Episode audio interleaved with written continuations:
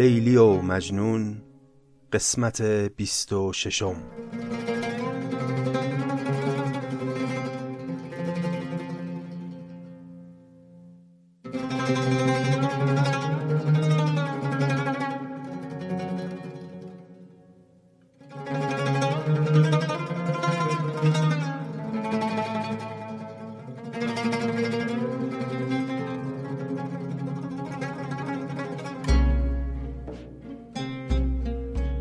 دوستان گرامی سلام. این 96 مین پادکست نظامی گنجوی است. سپاسگزارم که شنونده ما هستید. ما همچنان مشغولیم به مطالعه سومین گنج. از پنج گنج حکیم نظامی گنجوی یعنی منظومه لیلی و مجنون. این لیلی و مجنون که غمنامه است سراسر فراق و درد و داغ دوری. خیلی خوش اومدید. بی مقدمه بریم به سراغ ادامه داستان.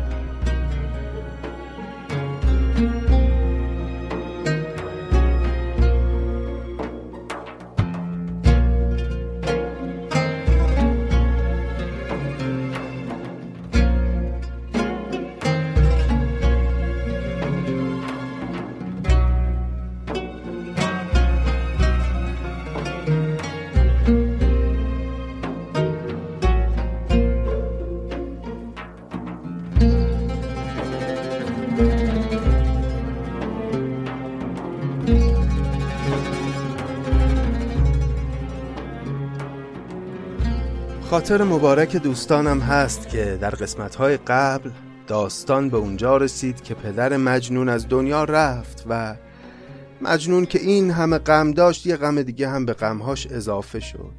دیگه کاملا این پسر دل بریده بود از انسانها و در عوض انس عجیبی گرفته بود با حیوانات با ددان و وحوش و حیوانات وحشی بیابان و کوه و صحرا. این حیوانات شده بودن محافظان و فرمانبران مجنون و او هر چقدر که میان انسانها جایگاهی نداشت و قدری نداشت در عوض بین حیوانات و جماعت وحوش اعتبار کسب کرده بود برای خودش. در همین احوالات هم بود که ناگهان نامه ای از لیلی برای مجنون آمد. نامه ای مشفقانه و سراسر مهر که لیلی در اون از شوهر خودش اعلام بیزاری کرده بود. و گفته بود که من اگرچه که شوهر کردم اما مهر دلم با توست. ولی البته این رو هم در عین حال گفته بود به مجنون که من توان جنگیدن با سرنوشت رو ندارم و نمی‌تونم که سرکشی کنم در مقابل شوهر و پدر و بیامو به تو بپیوندم. مجنون هم یک پاسخی داد به نامه لیلی. در اون پاسخ ابتدا گله کرد از او به خاطر این انفعالی که در مقابل سرنوشت داره. گفت تو وعده های شیرین به من دادی ولی رفتی به خانه شوهر دیگه و یادی از من نکردی. من چه قصه ها خوردم چه آوارگی ها کشیدم. این گله ها رو کرد در ابتدا اما در نهایت خودش حرف خودش رو نقض کرد و گفتش که چون عشق تو روی می نماید گر روی تو غایب است شاید. گفت دیگه من به جایی رسیدم که اون چه که برام مهمه نه خودمم و نه حتی تویی. این عشق توست که برای من اصالت داره. همین که من عاشق تو باشم. ظرفیت دوست داشتن تو در من باشه و تو سلامت باشی و من در غم دوریت خون جگر بخورم برای من کافی است. عشق تو رقیب راز من باد. زخم تو جگر نواز من باد. با زخم من ارچه مرهمی نیست. چون تو به سلامتی غمی نیست. قبل از اینکه این حرف رو بزنه هم در توجیه اینکه چرا ابتدای نامش گله کرد به لیلی اینو گفت که بر منز تو صد هوس نشیند گر بر تو یکی مگس نشیند. زان عاشق کورتر کسی نیست کورا مگسی چو کر کسی نیست. گفت اگه یه مگسی رو تو بنشینه من دلم هزار راه میره. عاشق واقعی کسیه که رو عشقش حساس باشه. اگه یه مگسی رو او بنشینه خیال کنه که کرکسی بر او نشسته. پس حق بده که من عاشق بددل بدبین که طبیعت اشاق هست حالم خراب بشه از این که تو رفتی شوهر کردی و اگر ابتدای نامم با تو تندی کردم به دلیل یک چنین حساسیتی است. این چیزی بود که در چند قسمت قبل ما مرور کردیم با جزئیات اما حالا بریم و ادامه داستان رو از زبان حکیم نظامی بشنویم.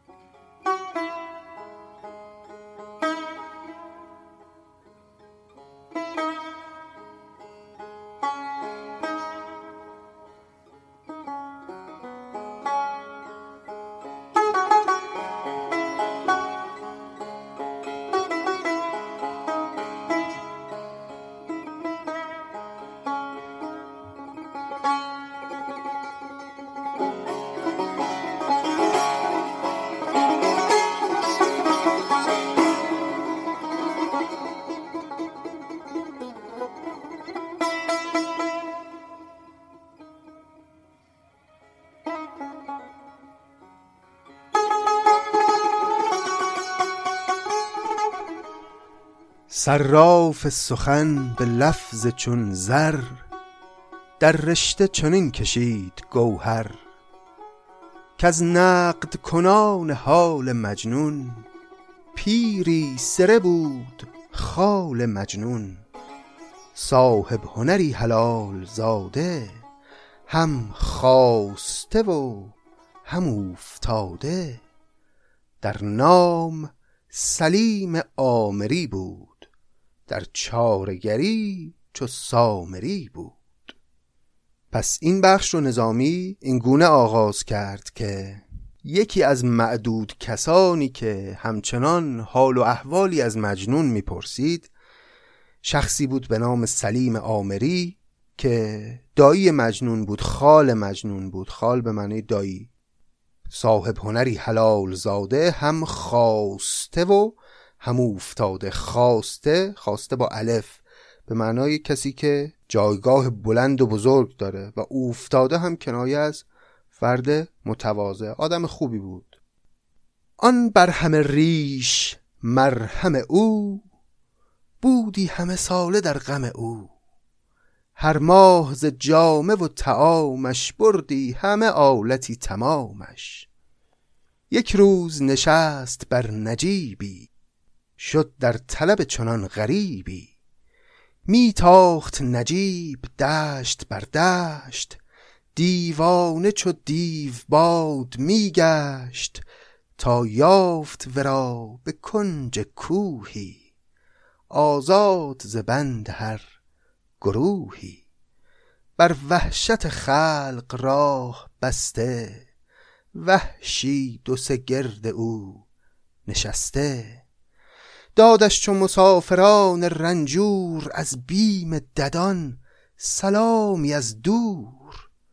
مجنون ز شنیدن سلامش پرسید نشان و جست نامش.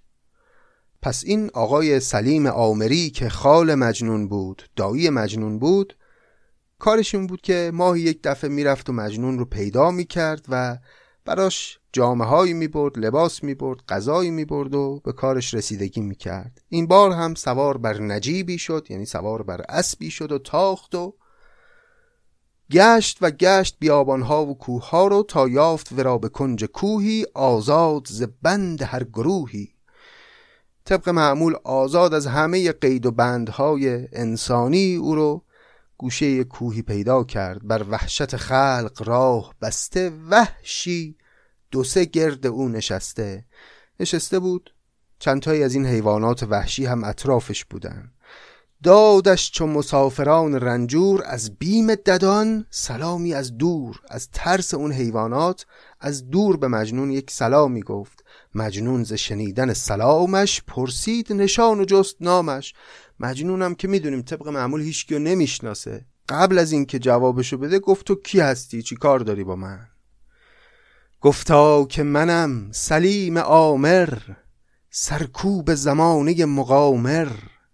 خال تو ولی ز روی تو فرد. روی تو به خال نیست در خرد. تو خود همه چهره خال گشتی یعنی حبشی مثال. گشتی. اینجا از زبون سلیم آمر نظامی بازی زبانی کرده با این کلمه خال که یه جا به معنی دایی آورده اون رو و یه جا به معنای اون زائده پوستی. میگه سلیم آمری جواب داد خودشو معرفی کرد و گفت من دایی تو هم خال تو ولی ز روی تو فرد. اگرچه که خال تو هستم اما از روی تو جدا هستم. خب طبیعتا خال هر کسی اگر خال رو به معنی اون زائده پوستی بگیریم روی صورت اون فرد جا داره. اما من اگرچه خال تو هستم اما از روی تو از صورت تو جدا افتادم. روی تو به خال نیست در خرد.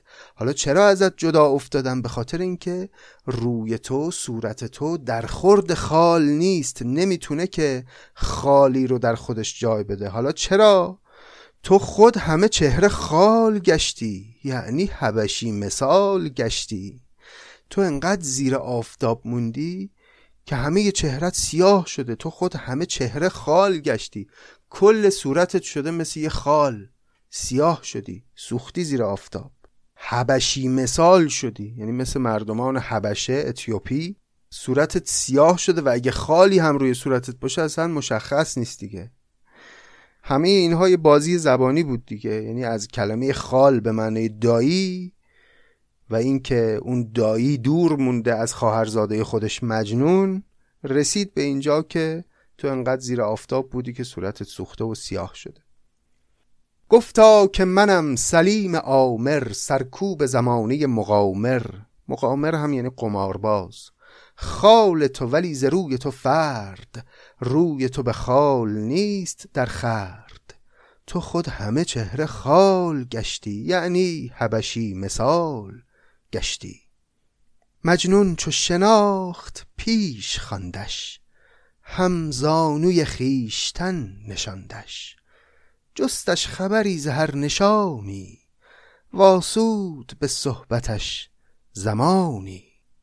چون یافت سلیمشان چنان اور بی گور و کفن میان آن گور. آن جامه تن که داشت در بار آورد و نمود عذر بسیار. کین جامه حلالی است در پوش با من به حلال زادگی کوش.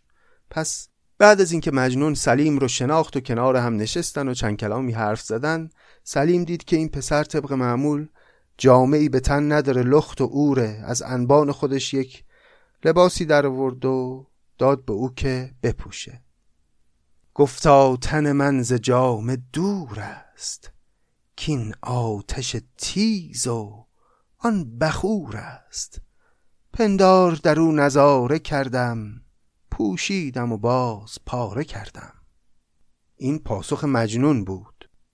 مجنون وقتی سلیم آمری لباس رو به او داد از او قبول نکرد. گفتا تن من ز جامه دور است کین آتش تیز و آن بخور است. اصلا تن من سازگاری با جامه و لباس نداره. پندار در اون نظاره کردم پوشیدم و باز پاره کردم.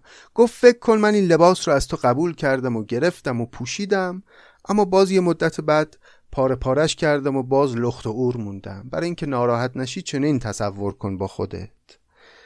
گفتا تن من ز جام دور است. کین آتش تیز و آن بخور است. پندار در او نظاره کردم. پوشیدم و باز پاره کردم. از بس که سلیم باز کوشید آن جامه چنان که بود پوشید. اما جناب سلیم آمری ناامید نشد انقدر اصرار کرد به مجنون که او قبول کرد و جامه رو به تن کرد.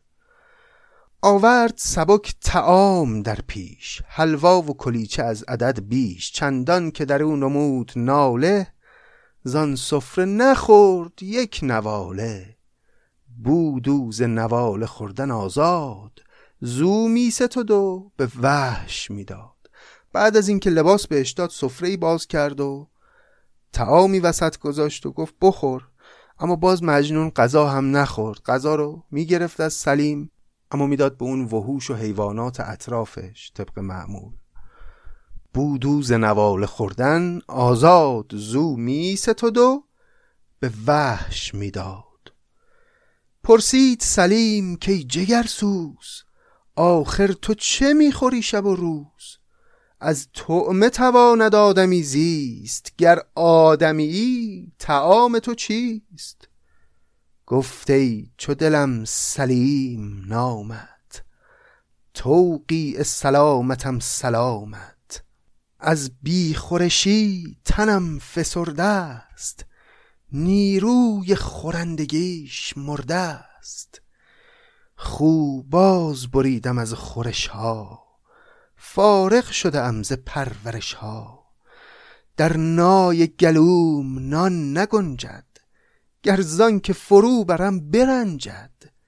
زینسان که منم بدین نزاری مستغنیم از تعام خاری اما نگذارم از خورش دست گر من نخورم خورنده ای هست. خوردی که خورد گوزن یا شیر ایشان خایند و من شوم سیر. حرف جالبی زد مجنون. گفت من از بس که غذا نخوردم دیگه این غذاهای شما آدما از گلو من پایین نمیره. اصلا نمی‌تونم اینا رو بخورم. نان می‌خورم نایم آزرده میشه گلوم اذیت میشه. اما از اون طرف دست رد هم به هیچ غذایی نمی‌زنم. غذا هر کی بیاره برام می‌گیرم ازش میدم به این حیوانات. و جالب اینه خوردی که خورد گوزن یا شیر ایشان خایند و من شوم سیر. اینا می‌خورن غذاها رو من سیر میشم. چون دید سلیم کان هنرمند از نان به گیاه گشت خرسند. بر رقبت آن درشت خاری کردش به جواب نرم یاری. که از خوردن دانه های ایام بس مرغ که اوفتاد در دام. آن را که هوای دانه بیش است رنج و خطر زمان بیش است. هر کو چو تو قانع گیاه است در عالم خیش پادشاه است. جالب سلیم وقتی که این پاسخ عجیب مجنون رو شنید او رو ملامت نکرد. اتفاقا این خصلت مجنون رو یه جورایی ستود. گفت آره هر که بامش بیش برفش بیشتر. از خوردن دانه های ایام بس مرغ که اوفتاد در دام.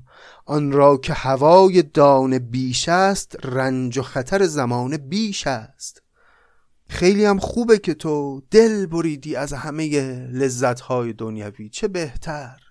آدمی که مثل تو زندگی کنه و دل ببره از همه لذت ها رنج هایی که خواهد بردم کمتر خواهد بود. خطراتی که بر سر او میاد هم کمتره. هر کوچ و تو قانع گیاه هست در عالم خیش پادشاه هست اینجا منظور از گیاه همون غذاهای حیوانات که احتمالا مجنون از همونها دیگه تغذیه می‌کرد. غذای انسانی که نمی‌خورد. یه وقت ریشه گیاهی رو مثلا سق می‌زد. میگه کسی که مثل تو قانع باشه به یک چنین غذاهایی او در واقع پادشاه عالمه. در عالم خودش پادشاهه.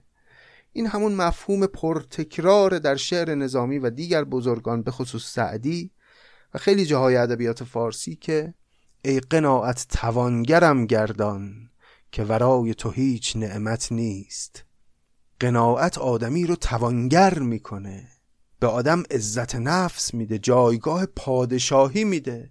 چون تو اگر قانع نباشی چشمت مدام دنبال کسب مال بیشتر لذت بیشتر و زرق و برق بیشتر زندگی باشه در واقع همیشه احساس کمبود می‌کنی. اما اگه قانع باشی آنچه که داری اگه ریشه یک گیاه هم باشه در عالم خودت پادشاهی. این حرف رو همینجا سلیم آمری خطاب به مجنون گفت. یعنی به جای اینکه او رو نصیحت کنه و بخواد ملامتش بکنه گفت نه خیلی هم خوبه. این نشون میده که این سلیم مرد حکیم دانایی است.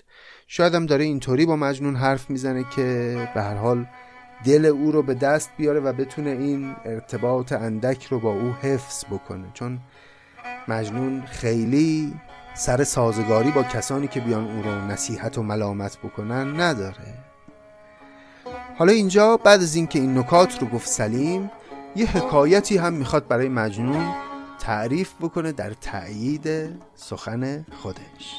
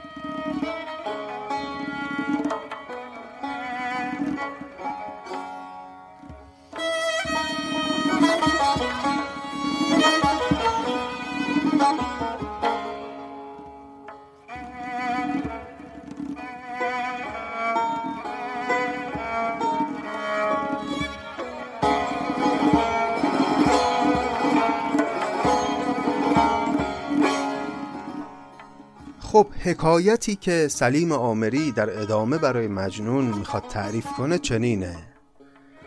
روزی ملکی ز نامداران می‌رفت به رسم شهریاران. بر خانه زاهدی گذر داشت کان زاهد از آن جهان خبر داشت.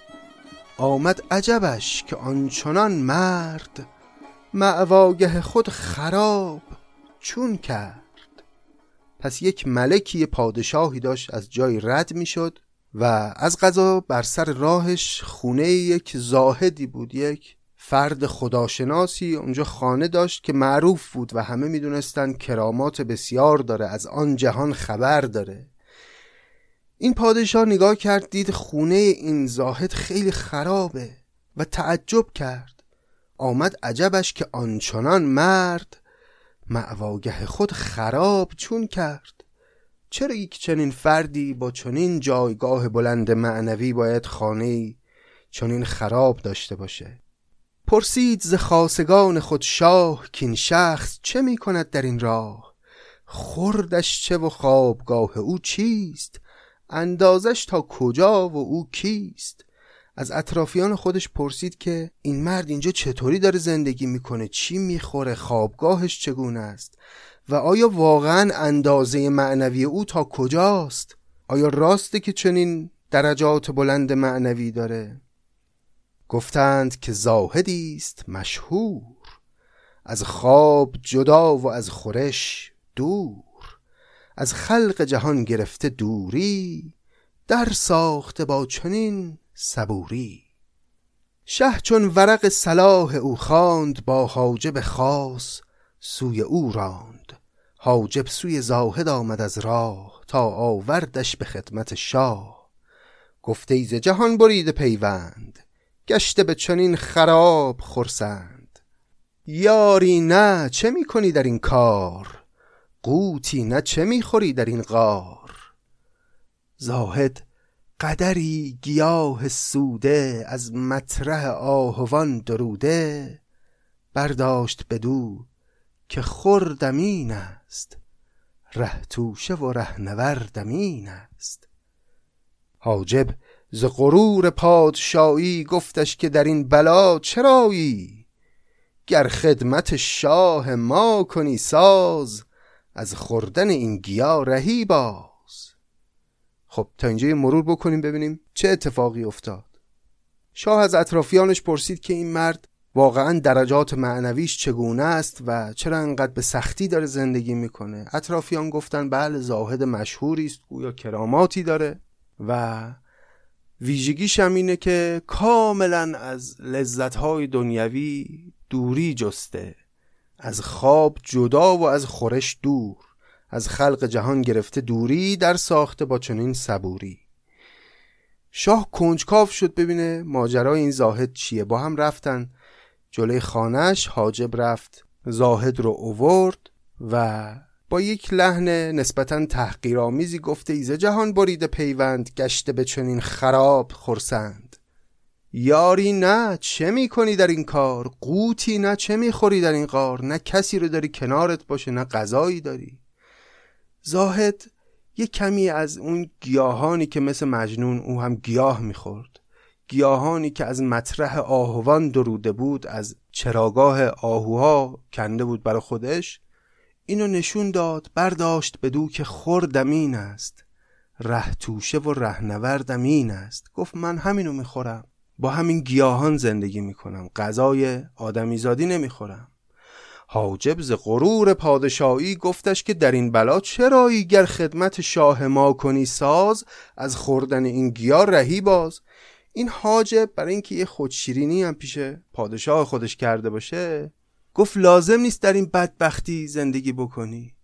تو اگه یه کمی خدمت شاه ما رو بکنی می‌تونی به خوشبختی برسی می‌تونی راحت زندگی کنی. زاهد گفتا چه جای این است؟ این نیست گیا گلنگبین است. گر تو سر این گیا بیابی از خدمت شاه سر بتابی. زاهد گفت تو نمی‌دونی این گیاه چیه. این یه گیاه معمولی نیست گلنگبین است. یعنی گیاه خیلی ارزشمندیه.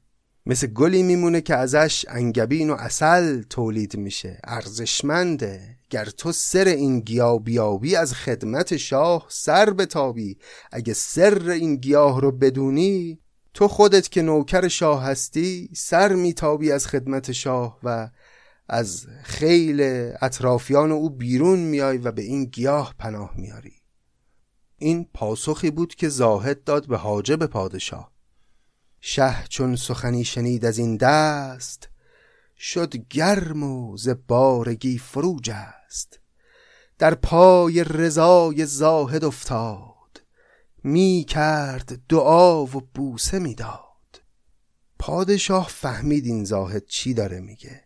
اومد پایین از اسب خودش و در پای این زاهد افتاد و پای او رو بوسید.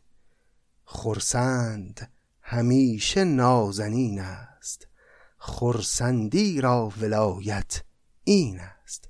در واقع پیامی که این حکایت داشت پیامش به کنایه بود.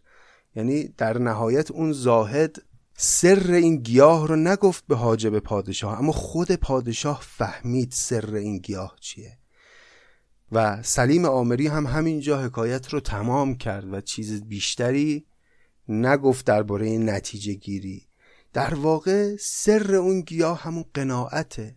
یعنی اگه تو هم بدونی چه رازی در این قناعت کردن نهفته است و چه ارزشی در این قناعت کردن وجود داره و چگونه می‌تونه یک انسان رو در اوج فقر به پادشاهی عالم خودش برسونه خدمت کردن پادشاه رو رها می‌کردی و می اومدی مثل من به قناعت پناه می آوردی و پادشاه عالم خودت می شدی ای قناعت توانگرم گردان که ورای تو هیچ نعمت نیست. خرسند همیشه نازنین است خرسندی را ولایتین است. اینجا کلمه خرسند هم به معنی قانع و خرسندی هم به معنی قناعته. حافظم میگه خدایا منعمم گردان به درویشی و خرسندی. یعنی خدایا منو با خرسندی و قناعت منعم کن. منعم کسیه که به دیگران هم نعمت میبخشه یعنی کسی که خیلی ثروتمند پول داره. خدای منو اینجوری منعم کن. نه با اموال بسیار و جایگاه های بلند مادی اونجوری نمی‌خوام منعم بشم. خدایا منعمم گردان به درویشی و خرسندی. خدایا من رو با فقر و قناعت منعم کن. اینا احوالاتیه که حکیمان گذشته ما داشتن و شاید خیلی به مذاق زمانه ما خوش نیاد. شاید خیلی این ابیات رو که میشنون میگن ای بابا اینا چه حرفاییه؟ اصلا نمی‌خونه با روزگار ما. البته که شاید قدمای ما هم کمی افراط می‌کردن در توصیه به قناعت. اما واقعیت اینه که اگر به عمق سخنشون توجه بکنیم می‌بینیم که پر بیراه هم نمیگن. ما تو روزگار خودمون کم نمی‌بینیم آدمهایی رو که آنچنان درگیر مادیات شدن که دیگه هیچی از زندگی نمی‌فهمن. خود کسب اموال و خود کسب ثروت شده هدف قایی و نهاییشون برای زندگی. قافل از اینکه این ثروت اگر هم قدری داره جایگاهی داره و ارزشی داره که داره برای اینه که شما خوب زندگی کنی زیبا زندگی کنی. از زیبایی های حقیقی جهان لذت ببری.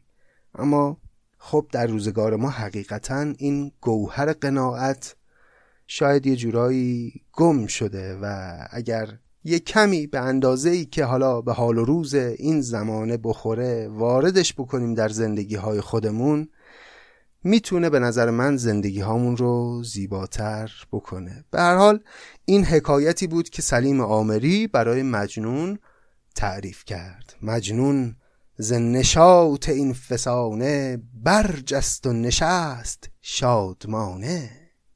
دل داد به دوستان زمانی پرسید ز هر کسی نشانی. وانگاه گرفت گریه در پیش پرسید ز حال مادر خیش کان مرغ شکسته بال چون است؟ کارش چه رسید و حال چون است؟ با اینکه از او سیاه رویم هم هندوک سیاه اویم. رنجور تن است یا تنومند هستم به جمالش آرزومند اینا حرفای مجنون به سلیم. خیلی خوشش اومد مجنون از این حکایتی که سلیم براش تعریف کرد. چون دید که در واقع داره سبک زندگی مجنون رو با گفتن اون حکایت تایید می‌کنه خوشش اومد و دل به دل او داد و نشستن با هم به سخن گفتن و در میان این سخنان مجنون یه دفعه یادی از مادر خودش کرد. گریش گرفت وانگاه گرفت گریه در پیش پرسید زهال مادر خیش. از دایی حال مادر رو پرسید گفت حال مادرم چطوره؟ کان مرغ شکسته بال چون است؟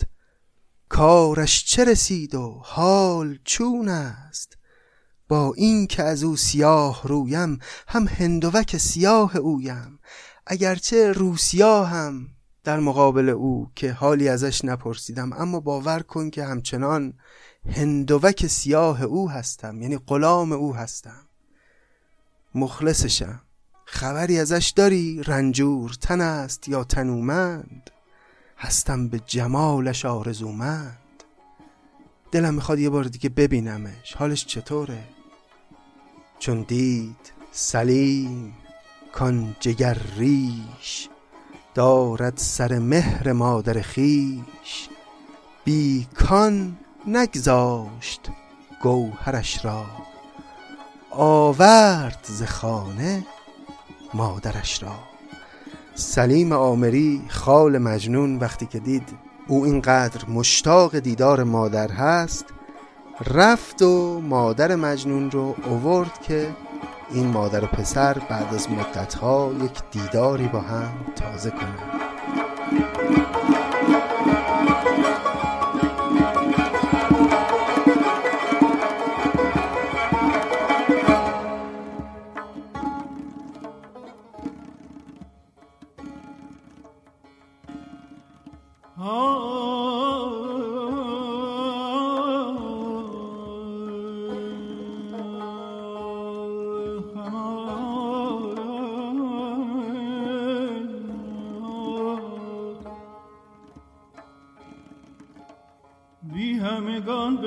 شود بی تو به سر نمی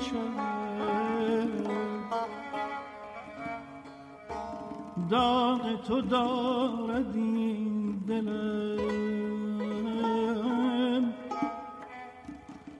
جای دیگر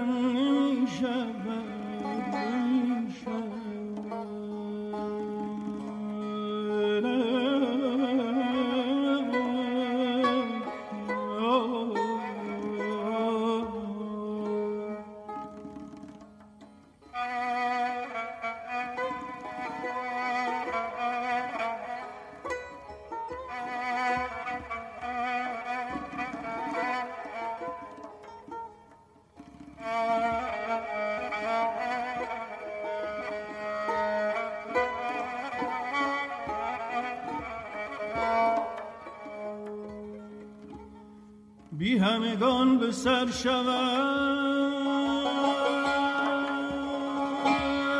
بی تو به سر نمی شود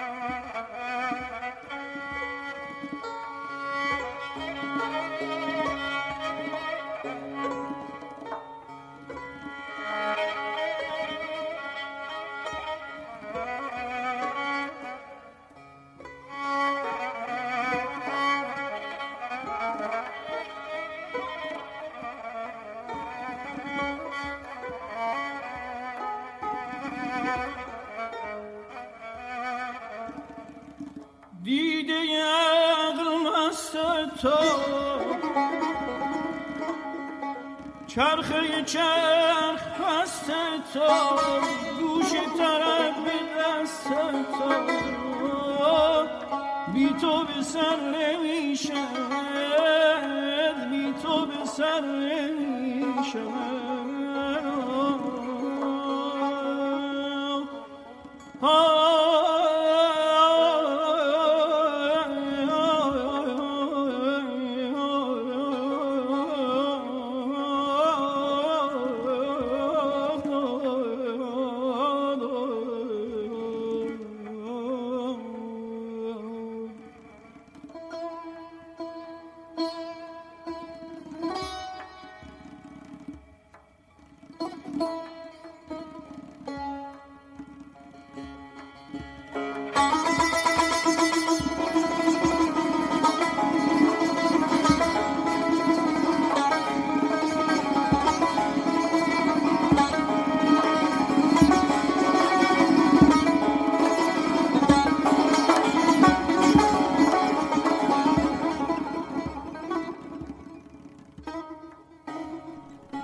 مادر چو دور در پسر دید الماس شکسته در جگر دید. دید آن گل سرخ زرد گشته وان آینه زنگ خورد گشته. اندام تنش شکسته شد خرد ز اندیشه او به دست و پا مرد. گه شست به آب دیده رویش گه کرد به شانه جعد مویش. سر تا قدمش به مهر مالید بر هر ورمی به درد نالید. می برد به هر کناره ای دست گه آبله سود و گه ورم بست. گه شست سر پر از غبارش گه کند ز پای خسته خارش. خیلی لطیف نظامی حال مادر مجنون رو وقتی مواجه میشه با احوال پسر توصیف می‌کنه. مادر چو دور در پسر دید الماس شکسته در جگر دید.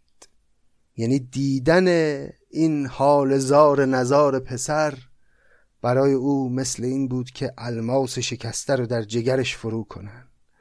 دیدان گل سرخ زرد گشته وان آینه زنگ خرد گشته. دید چیزی از اون پسر خوشگلی که داشت باقی نمونده. زار و نزار و درب و داغون دید پسر خودشو. اندام تنش شکسته شد خورد زندیشه او به دست و پا مرد. از قصه پسر انگار داشت میمرد دیگه. کمرش شکست مادر مجنون. وقتی در این حال دید پسر رو گه شست به آب دید رویش. گه کرد به شان جعد مویش. شروع کرد تیمار کردن این پسر. سر تا قدمش به مهر مالید. بر هر ورمی به درد نالید. حقیقتا اون محبت مادری رو به شیوایی تصویر کرده که هر ورمی که بر بدن مجنون بود این مادر درد می‌کشید با اون ورم و مینالید. می‌برد به هر کناره ای دست گه آبله سود و گه ورم بست. زخمای بدن مجنون رو تیمار کرد. گه شست سر پر از غبارش گه کند ز پای خسته خارش. بدن مجنون رو شست سر پر از غبار او رو تمیز کرد و خارها رو از پای خسته او بیرون آورد و خلاصه آنگونه که یک مادر دست نوازش به تن رنجور فرزند خودش می‌کشه همونطور با پسر داغ دیده و رنج دیده خودش تا کرد. گاه سوی گاه سوی آن منی کجا بی تو به سر نمیشه تو به سر نمیشه همه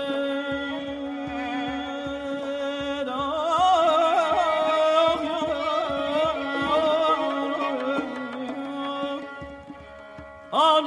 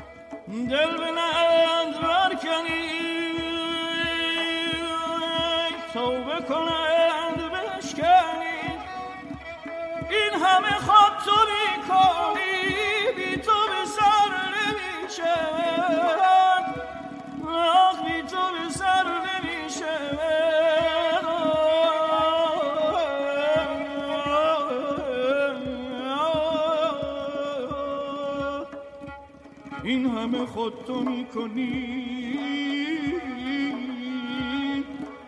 بی تو به سر نمی‌شد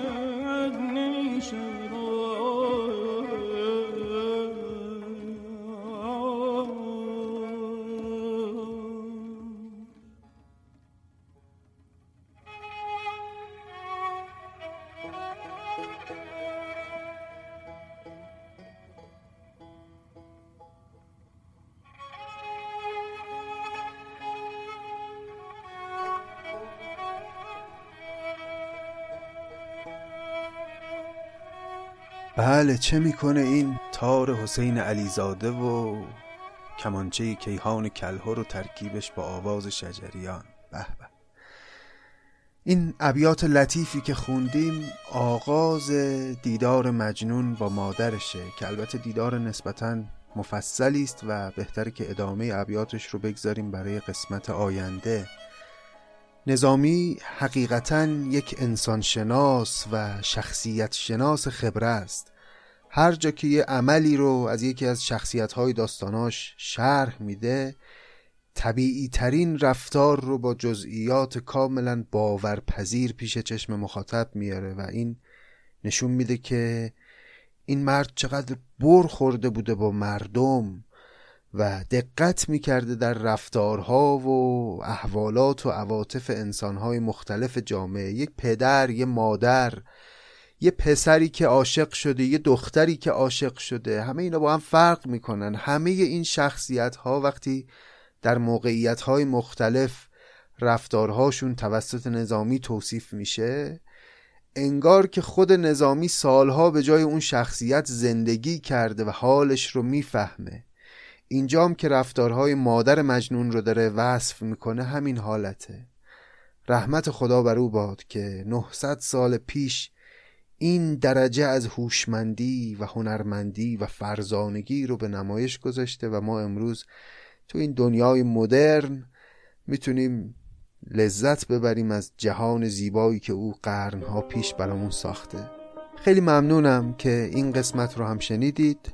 سپاسگزارم که همچنان ما رو همراهی می‌کنید به همون دلگرمی می‌دید. برامون پیام میفرستید ما رو به دوستانتون معرفی می‌کنید. همه اینها برای ما روحی بخشه و حالمون رو خوش می‌کنه. قدردان دوستانی هستیم که حمایت مالی می‌کنن از پادکست نظامی و این تلاش فرهنگی رو تنها نمی‌گذارن. درود بر فرهنگ دوستی شما و مسئولیت پذیریتون و سخاوتتون. امیدوارم روزهای بهتری پیش روی هممون باشه. روزهایی پر از آزادی پر از عدالت و همه اون چیزهای خوبی که در حسرتش هستیم و هستید. قربانتون مراقب خودتون باشید تا قسمت آینده و شرح دیدار مجنون و مادرش. خدا نگهدار.